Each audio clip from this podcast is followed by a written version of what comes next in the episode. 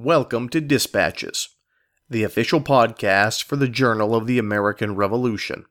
The Journal of the American Revolution publishes weekly online at www.allthingsliberty.com. For the latest in research, reviews, and commentaries, America's most important history is available free of charge at the Journal of the American Revolution.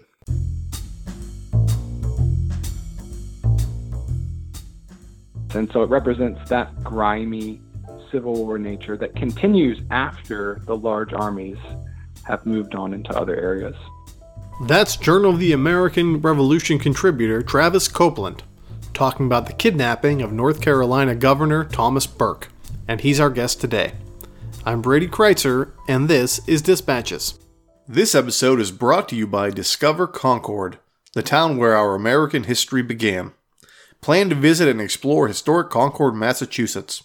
For more information, visit discoverconcordma.com. Hello, ladies and gentlemen, and welcome to another episode of Dispatches. I'm your host, Brady Crytzer. Today, our guest is Journal of the American Revolution contributor Travis Copeland, talking about the kidnapping of the governor of North Carolina, Thomas Burke. The revolution is surprisingly nasty business. Hopefully, everyone has gathered that by now after two years of this show. But in the American South, the war was really, truly at its worst a partisan war.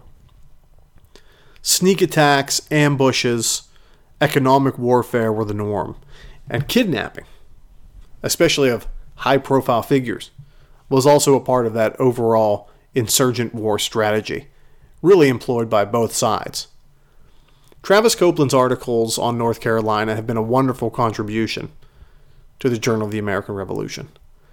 And this one is no different. So sit back, relax, and enjoy our interview with Travis Copeland.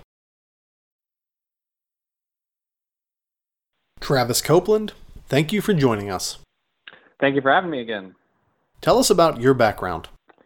So I'm a North Carolina native, and I am currently a middle school and high school teacher. And you know, growing up in North Carolina, there's just history all over the place, whether it's just kind of an older house or something historic. And so I really uh, I have a love for North Carolina and North Carolina history in general. I think it's a great state having mountains and coast. Um, I also really enjoy the outdoors. I like gardening and walking and just spending time outside. And I'm also currently uh, in graduate school with a with a particular interest in early American history, probably most predominantly early Southern history, though I, I the West has been intriguing me recently. But um, I'm a graduate student, taking up most of my uh, my free time at the moment. What first drew your interest into this topic? So I think one of the things that I constantly am doing is keeping track of just tidbits that I run across both as a graduate student and as someone who loves early American history, I'm reading, listening to books, reading primary source, secondary source materials, and I'll come across footnotes, comments, uh, quotes that are integrated that I find intriguing, and I make notes of all of them. And one of the things that I think I encountered, I've written a little bit for the journal on stuff uh, earlier on in the 1780s, 80 and 81, probably the big years for North Carolina in the Revolution and I started to take some interest in the revolution in we kind of go from Guilford Courthouse to Yorktown. And the years of 72 73 are especially in a survey course jumped over some. And so I just started taking some interest in poking around. And there's some things on Governor Burke and his capture just you know thrown out on the internet in, in really quick snapshots. And I started looking around not just at that but plenty of other things that I'll uh, that I could mention. But I started looking into that and just thought, you know, David Fanning was particularly interesting and just started looking for source material to see if there was anything that really could put together a, a larger narrative than what was maybe available. Um, you know, it's, it's in a few books here and there occasionally, but I wanted to put something together that gave a really accessible in its links, but also thorough presentation of the events. But also, we can maybe get on touch on this at some point to highlight the impact of the revolution after Yorktown, Yorktown um, and to see the ways that the revolution continued all the way up until the Treaty of uh, Paris. Tell us about the early life of Burke. So Burke was not born in the colonies. Uh, he was born in Dublin, Ireland in 1774. So he's going to immigrate uh, to the colonies from Ireland. He moves in the 59, 60, 61, somewhere in there uh, period of time, kind of in the middle of the French and Indian War.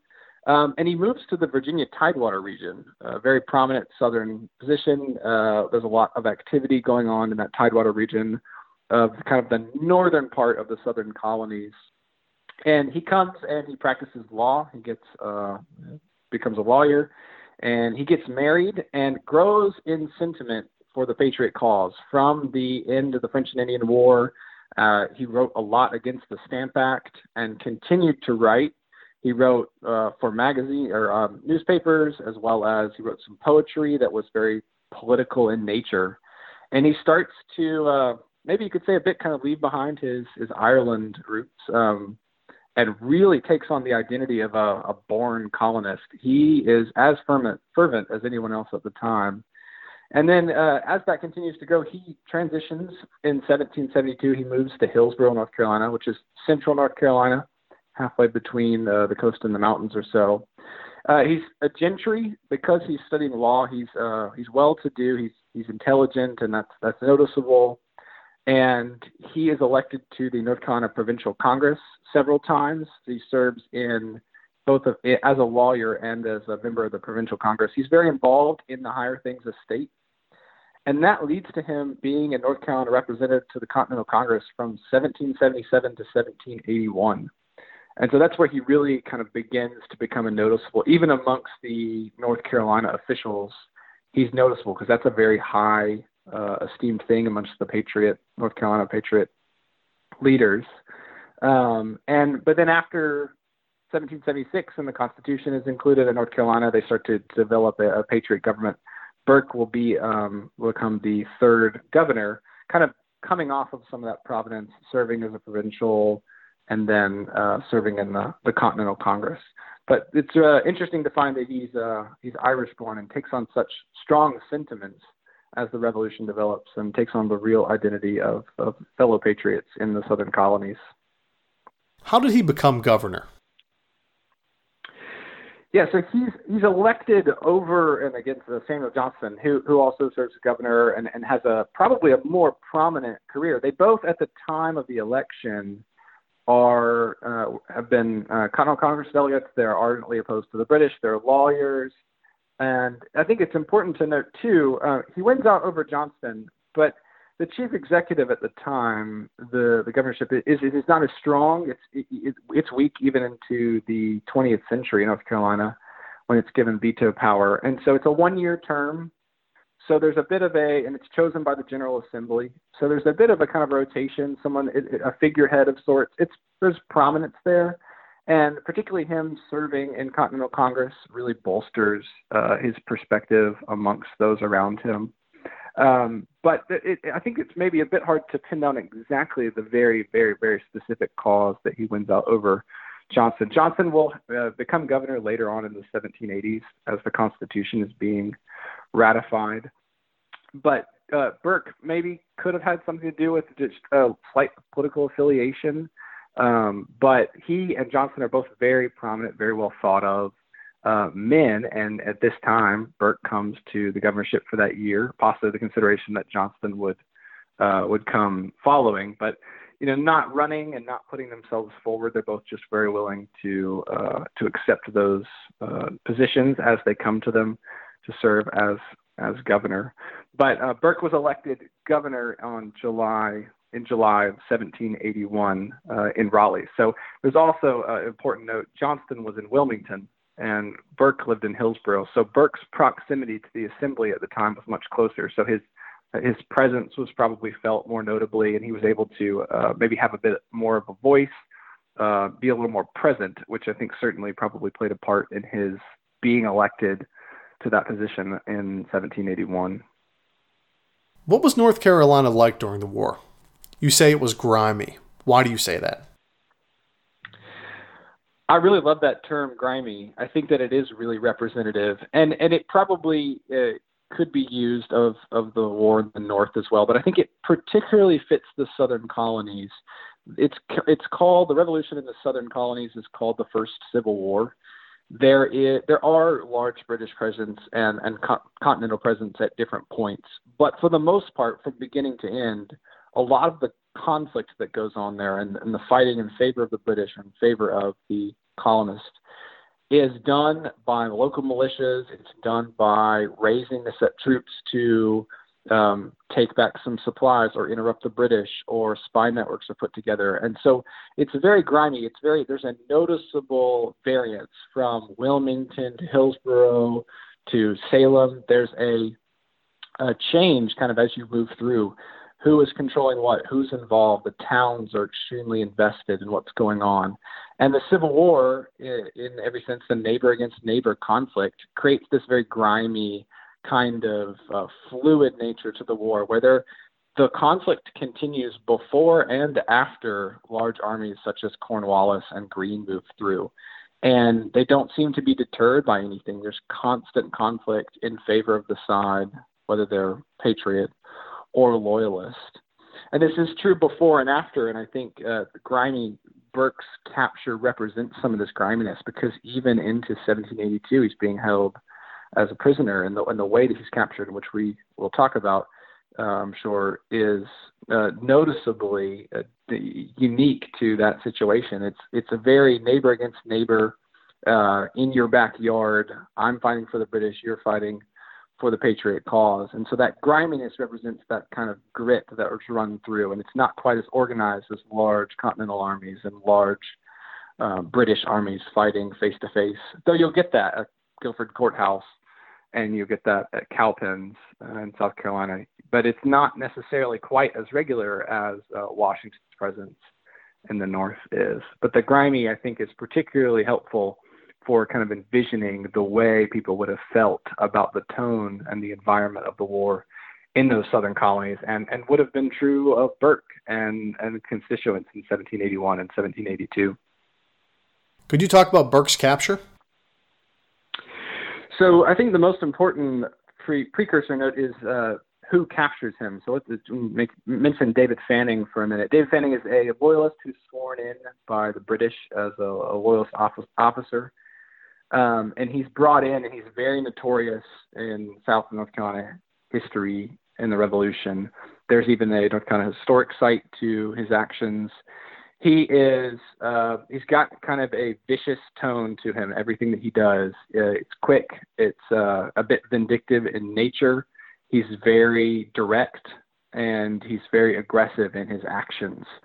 And so Burke's capture begins with Fanning. Fanning is this loyalist officer, and he sends out a call to those around him. He stations at Cox Mill in East North uh, West North Carolina, kind of near Asheboro and the Haw River today. And he sends out a call for uh, militia to come and join him. That they would be, they would they would not have their property plundered. They would not be considered opposed to the crown. And he does draw in a good number of men. He ends up with about a 700 man army or so. And he's stationed there. And opposite him is Patriot General John Butler and Robert Mebane. And they're both located kind of near Hillsborough, um, a little bit farther on on the other side of the Haw River, which runs kind of down the middle of North Carolina. And Burke is in Hillsborough at the time. Burke and much of the legislature, the officers. North Carolina uh, has kind of several different uh, places that are functioning as very important. Wilmington being one, New Bern, Hillsborough, the Raleigh area, and Burke is located at Hillsborough. And Fanning had arranged with Major James Henry Craig, who was overseeing the British forces after the capture of Wilmington. And Craig had uh, spoken with Fanning about um, deciding to capture Burke instead of possibly taking on General Butler or Mebane. And so they've agreed, the British Commander Craig and the Loyalist David Fanning have agreed to capture Burke. So they have done that for um, you know a number of reasons that we can we can touch on. But they march into town. Fanning particularly marches into town with his men on the morning Sunday morning, September 13th at 7 a.m., which catches everyone off guard. And they capture, and he notes a number of officials, General Assembly officers, the Continental Line, and Burke. And they are quick to get away from General Butler and Colonel Mebane. And so they capture Burke and immediately are on the march back to Cox Mill, moving a bit more directly south uh, than than west. And they take they've captured a number of the legislature officers and generals, and so it's a it's a bit surprised. There is a bit of a skirmish as they're getting into town, but they blow that off very quickly and are able to escape and evade Butler and Mebane's attempts to get in front of them, which it seems as they're moving with Fanning attempting to capture Burke and Butler and Mabin that there's a bit of uh, confusion because Butler is ready to fight Fanning, and Fanning has definitely got his eye on evading the conflict and moving on to capture Burke as he agreed with Major Craig, the British commander. What were the goals of the group that kidnapped him? Yeah, we certainly uh, we don't have maybe a very explicit British cause. We're going to do this, and the result will be this. But we certainly can deduce some things. One from some conflict between Craig and Burke, and also just in kind of how the British thought about the war at large. The British, uh, you can see this in General Howe capturing Philadelphia, that there was some thinking of, you know, if we move into the capital area or the legislature, the main body, then maybe they'll capitulate or it will really uh, diminish their morale and affect the way that they're fighting this conflict. But the revolution, I think it represents the revolutionary nature of North Carolina that despite the capture of Burke, despite the fact that the legislature and some of the officers officials, it doesn't change General Butler's ambition to take on Fanning and conflict it doesn't change the revolutionary nature of the colony of North Carolina at all. They continue to fight as viciously and as aggressively as they have been. But I think maybe you could speculate a bit. I know that's a bit of an, a, a reach or an assumption that the, the European style thinking of the British and the European style war is if we can capture the the capital or we can capture the a major center like that, and hold it, it will be uh, demoralizing. And it seems that the North Carolina revolutionary, the, the state is so revolutionary that they just walk right past it and keep fighting. More directly, though, we can conclude some from the exchange between Major Craig, the British commander, and Governor Burke. Soon after Burke came into office, he and Craig were exchanging letters as they needed to, uh, which was common between British and uh, Patriot commanders. And Burke wanted him to address him as governor, and Major Craig wouldn't do it. He was uh, because he's not. They don't see him as the governor. They see that as a provincial and, and kind of a wayward, sideward uh, patriot government that's been set up. Instead, it should be the royal governor that should be addressed as the governor. And Burke won't open any of the letters that Major Craig extends, and uh, Craig is forced to write to members in the Continental Congress representing North Carolina to get any kind of response or to reach out to things such as exchange of prisoners or any other matters that he needs to address directly to the Patriots. And so it seems like this conflict here where Governor Burke is very upset that he's not being addressed as governor.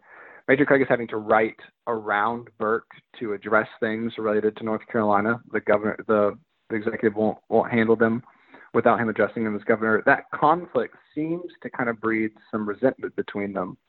And it possibly might have initiated the reason for Fanning and Craig deciding, maybe on Major Craig's initiative, that they should capture Burke.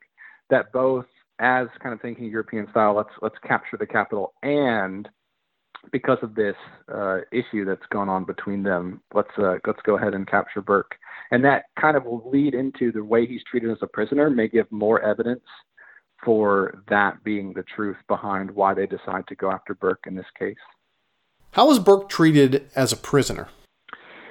So, one of the first things he does when he arrives in Wilmington is write a circular letter to the people of North Carolina recounting his treatment on the march from Hillsborough to Wilmington, and he says that the march was really tough. Effectively, that he had never been treated uh, in such a terrible way, and he really calls out David Fanning's treatment of him. It was a hard march. They were being pursued by the Patriots and General Butler, and uh, until they're stopped by some larger British forces and forced to turn back, uh, Burke is pushed really hard. So the first thing he does is write about that treatment But connected to that, there's a debate between Burke and Craig and is present in the different letters whether Burke is a prisoner of war or a prisoner of state. And this is really important, particularly in an 18th century world where the officers, commanders, uh, legislative officials, executives, the prisoners of state are treated very differently than the prisoners of war. There's a kind of gentlemanly nature. They're often exchanged for quickly because they need they're needed to command the forces. And so uh, Burke is immediately treated very poorly from that march, and then when he's in Wilmington, he is offered a lot of things. He says that he was cordially treated initially by Major Craig in Wilmington, the commander of the Wilming- the British forces in Wilmington. But then what results is every time he petitions for something, a change of location, food, clothing, um, something, uh, some kind of freedom for some period of time, it's denied. And he begins to take offense to this and really question whether or not he's a prisoner of war or prisoner of state. He's insisting that he should be a prisoner of state. He's the governor of North Carolina. But like the letters revealed, where Major Craig was not addressing him as governor, it appears that he begins to be and, and is consistently treated as a prisoner of war, kind of the same way uh, soldiers would have been treated with less of the elevated uh, honor and respect that would be due to a prisoner of state. And so Craig is showing kind of, he's kind of uh, snubbing his nose at Burke a bit, but then Burke also is taking great offense to this. He feels like he's being really set aside when he should be, though he is captured, at least honored in some better than an average soldier would be if they were a prisoner of war he's taken to Wilmington and, and not treated well, but he really begins to get upset when he's removed to Sullivan's Island in South Carolina. And he's removed to South Carolina and he's in a lot of danger. There's actually a couple scenarios where uh, people are killed around him. There's a lot of conflict that's present in and around that area of South Carolina. And so this is when Burke gets vehement with those he's writing to. You've got to get me out of here. You've got to get me exchanged he writes to Major Craig and he doesn't hear anything back. And so he begins to really insist and he ultimately starts to fear for his life and decides, okay, I either am going to have to take this into my own hands or I very well may be killed here or could just die of mistreatment. It's kind of in a passive way, the way he's been treated. And so Burke the whole time is insisting, I'm a prisoner of state, I'm a prisoner of state, but he's being treated constantly by the British as a prisoner of war repeatedly in the actions and the ways that they're responding to his request. How did he become free and what happened to him next? So, sometime on January 17th of 1782, so first first month of the year, Burke uh, flees into the interior of South Carolina. Uh, we don't exactly know how he gets from where he is into the mainland and then and then moves along. And certainly South Carolina, much like North Carolina, would have had uh, spotted groups of loyalists and patriots on both sides, despite the fact that the British have a good hold on a good portion of the coastline. So he had his request denied, and he finally decides to take it in his uh, in his hands. He had asked General Greene, Nathaniel Greene, the Patriot commander, for support, and Greene had been working on some things and responding with other uh, Patriot British commanders. But Burke doesn't really hear anything definitive, and so he goes into the interior in South Carolina, and he works his way into the interior of South Carolina and then up into North Carolina, and he arrives at the town of Salem, which wasn't a large settlement. It was a notable town on in the western portion of the state, but it's not large. It's a Moravian settlement, and he arrives there, um, and possibly had, had spoken with or, or touched with Greene at some point to connect to let him know what was going on. And he immediately tries to call a legislature from Salem when he arrives there. But he is just totally ignored. No one shows up for the legislature, no one is present. And so Burke then moves again into the interior, into he goes back to Hillsborough in April. He again in April tries to call the legislature, and they eventually show up, but they show up in May.